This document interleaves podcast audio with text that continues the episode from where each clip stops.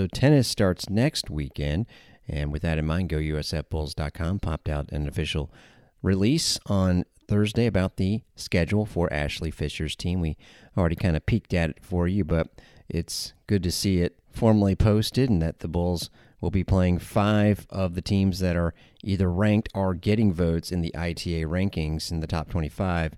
TCU is ranked fifth.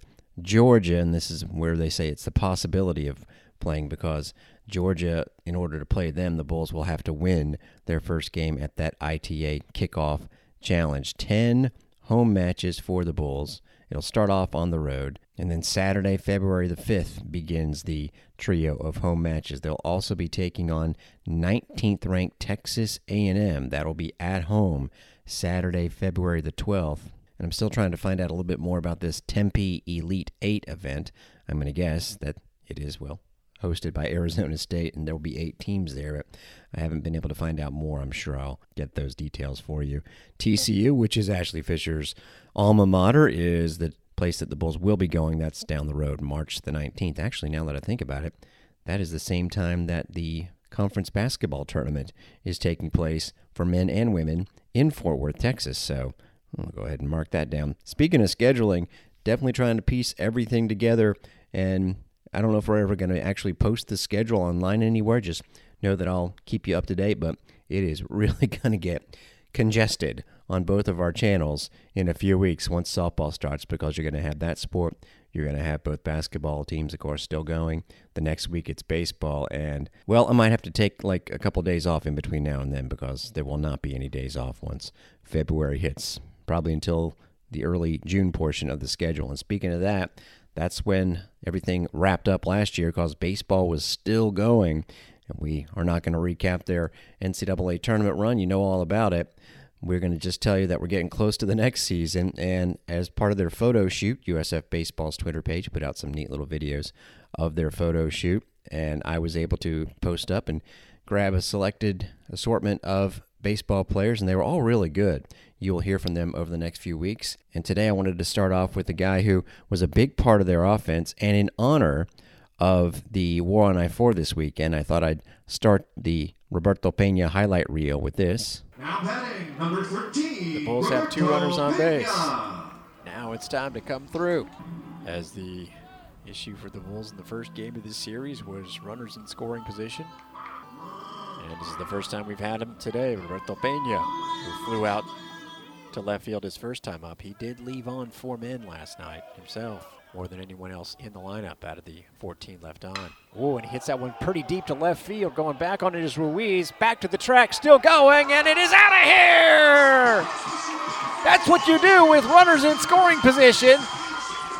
You let them stroll around the base paths. And Pena, with his sixth home run of the year, leads the Bulls. That was a no doubter, and the Bulls are on top, four to two. That was a wonderful day in early April when the Bulls won both ends of a doubleheader, and you heard it. Pena's homer got them going. And speaking of getting them going, he did the same, helping out with a homer in each of the first two games in Clearwater. If his bat doesn't come to the party early, who knows how things end up going. But Roberto was a big part of it. Believe it or not, tomorrow a couple of teams are going to be eliminated. There'll be two games tomorrow. The first one at 3 o'clock, and then the second one about 45 minutes after the conclusion of the first one. Hope to see you guys Thursday. And that's what the Bulls are hoping that they get to play Thursday. This ball hit well toward right field. Going back, going back. That is gone. Home run. Roberto Pena, his 11th of the season, over the wall in right field. Five to nothing, USF. If you missed us right before first pitch, we mentioned how the wind was blowing out that way, and Pena has done that a few times this year. Raw power, they brought him in, expecting to see it. Former University of Florida player, and man, has he shown it off. He hit another one, wind aided, to get the scoring started against Tulane the next day. The Bulls would win that game five to nothing. He had quite an eventful year, had some issues at second base, ended up getting moved to the outfield. We discussed that. And he told me something that happened in the postseason that well, I didn't know about, and you might not have either. And we start off with finding out the origin of his nickname. So, a lot of information here. With Chamo, and let's start there with Roberto Pena. Tell me about the nickname. What does it translate into roughly? Is it like kid, cool dude? Yeah, And, so- how often you've been called that?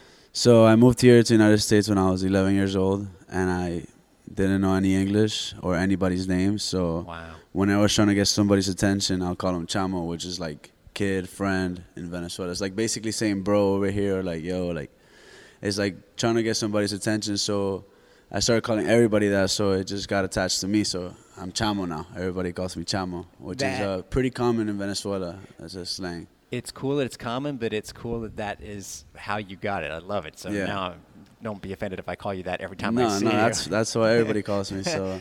So, Chamo, people were calling you uh, second baseman and center fielder last year. Uh, take us through that part of your season because your your hitting was there the whole time, but you were moving around a little bit. Can you play anywhere officially now? Yeah. Oh, now officially, officially, I could play everywhere. So last year, um, see, I got to USF and I was at third in the fall. I That's played right. a little bit of short too in the fall. That's right. And then season came around, uh, uh, around and they put me at second base, and I was fine with it because uh, from going to third to second, you have a lot more time, a lot more time on ground balls and throws and everything. So since a shorter throw, and I was there for most of most of the year last year, and then Brutcher went down with his injury Right.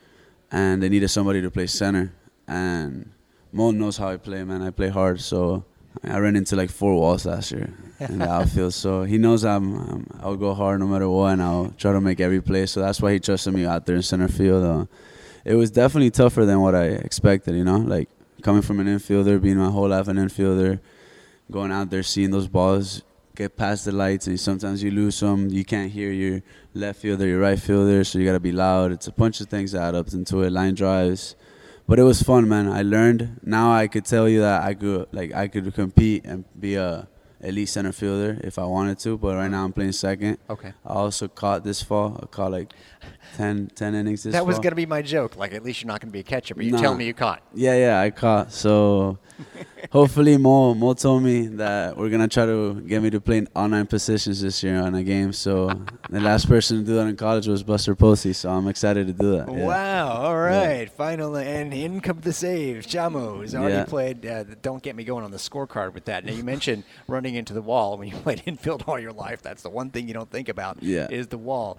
Take us through that process. Is it always uh, first on your mind, or is it the last thing literally that goes Well- through your mind? Well, we go back. If we go back, you could go back to the. Um, my first weekend was against Wichita in center field, and I made a crazy catch. That's right. dead center, right over my head. I dove in the warning track and I almost hit the wall as I was coming down. And I never like really cared about the wall. So then we went to a conference tournament. We were playing Tulane, and I forgot who hit a home run. I think it was Englewood. And I thought I had it the whole way. I was Oh, like- yeah. I was running, running, running, running, and I just boom, just crushed the wall. I dislocated my shoulder. Ramon popped it back in. Then we went to Texas. Come on, We went to Texas, and I did the same thing. really? I did the same thing on the the third baseman's home run of Bernie. I dislocated my shoulder hitting the wall, which is why I think I didn't go as hard as I could. Like I went hard after it, but I just didn't dive or like I tailed away from it on the walk off double because I already had that in my head that I ate the wall twice. So, Man, but it's it's things you learn from it. You get from experience. You know, like if you're an everyday outfielder and you work on outfielding, like fielding that position, you count your steps. You know how much room you have. You know how many steps are in the warning track and all that. And me, with not having that experience, I just went out there and ran as fast as I could, try to get to every ball. All right, sounds like uh, second base, but uh, at a ready to go back into center field. Let me ask you about your opposite field power because I, I think it was the Houston game where it looked like Yeah. you basically golfed it out to right field. Has that something that's always been the case, or have you improved your approach with that? Well, when I'm going well, I'm I'm driving the ball out to right field. So um, when I'm I'm seeing the ball well and I'm in a hot streak and I'm feeling feeling really well at the box, my power is right center. When which is right now, what I've been working on this whole fall and this early spring, it's driving the ball to right center because I know I could drive it out to left field. If Alright, I so- could do it to right center consistently, then we're gonna have a great year. so I can call you Oppo Chamo. Is that okay? Yeah. All right. Yeah, I Well, think I, I had 12 home runs last year, and I think if I'm not mistaken, five or six were oppo. Hey, keep it going. You're great, man. Thanks Yeah. a lot for the insight. Appreciate it. Thank you. Played in every game last year, started all but one, had 12 homers, 40 RBI, and actually three triples and seven steals. A very exciting player to watch and a big leader on the team. Started off his career at the University of Florida, 5 for 22. Actually hit a home run in the Lubbock Regional, then moved on to the College of Central Florida where he went 330, and that was just one year where you knew he was going to end up back at the D1 level. His high school coach was Alan Kunkel, who was, of course, a Bulls assistant last couple seasons before being hired away to UAB. And the Bulls will play UAB plenty down the line as a incoming member of the American. Boy, they've added some pretty solid baseball programs. We're a couple years away from that, but only about a month away from the baseball season. You're going to hear more of these interviews over the next few weeks. Drew Brutcher, Carmine Lane, Daniel Cantu. Really enjoyed Keanu Jacobs Guichard. You're going to get to know him. Devin Hemingway, I thought was outstanding. And yes, I interviewed the Mink twins. Now that Tanner's been joined by his twin brother Hunter, who played for the Gators and got to watch his brother's team win last year. Oh, yeah, we get into all that. And you'll hear those over the next few weeks. Coming up next, previews of Wars on I 4 in basketball this weekend, and we'll end the hour with conference show around the American. There was a lot of action in the conference in hoops the last couple of nights. This is Bulls Beat. Stay tuned.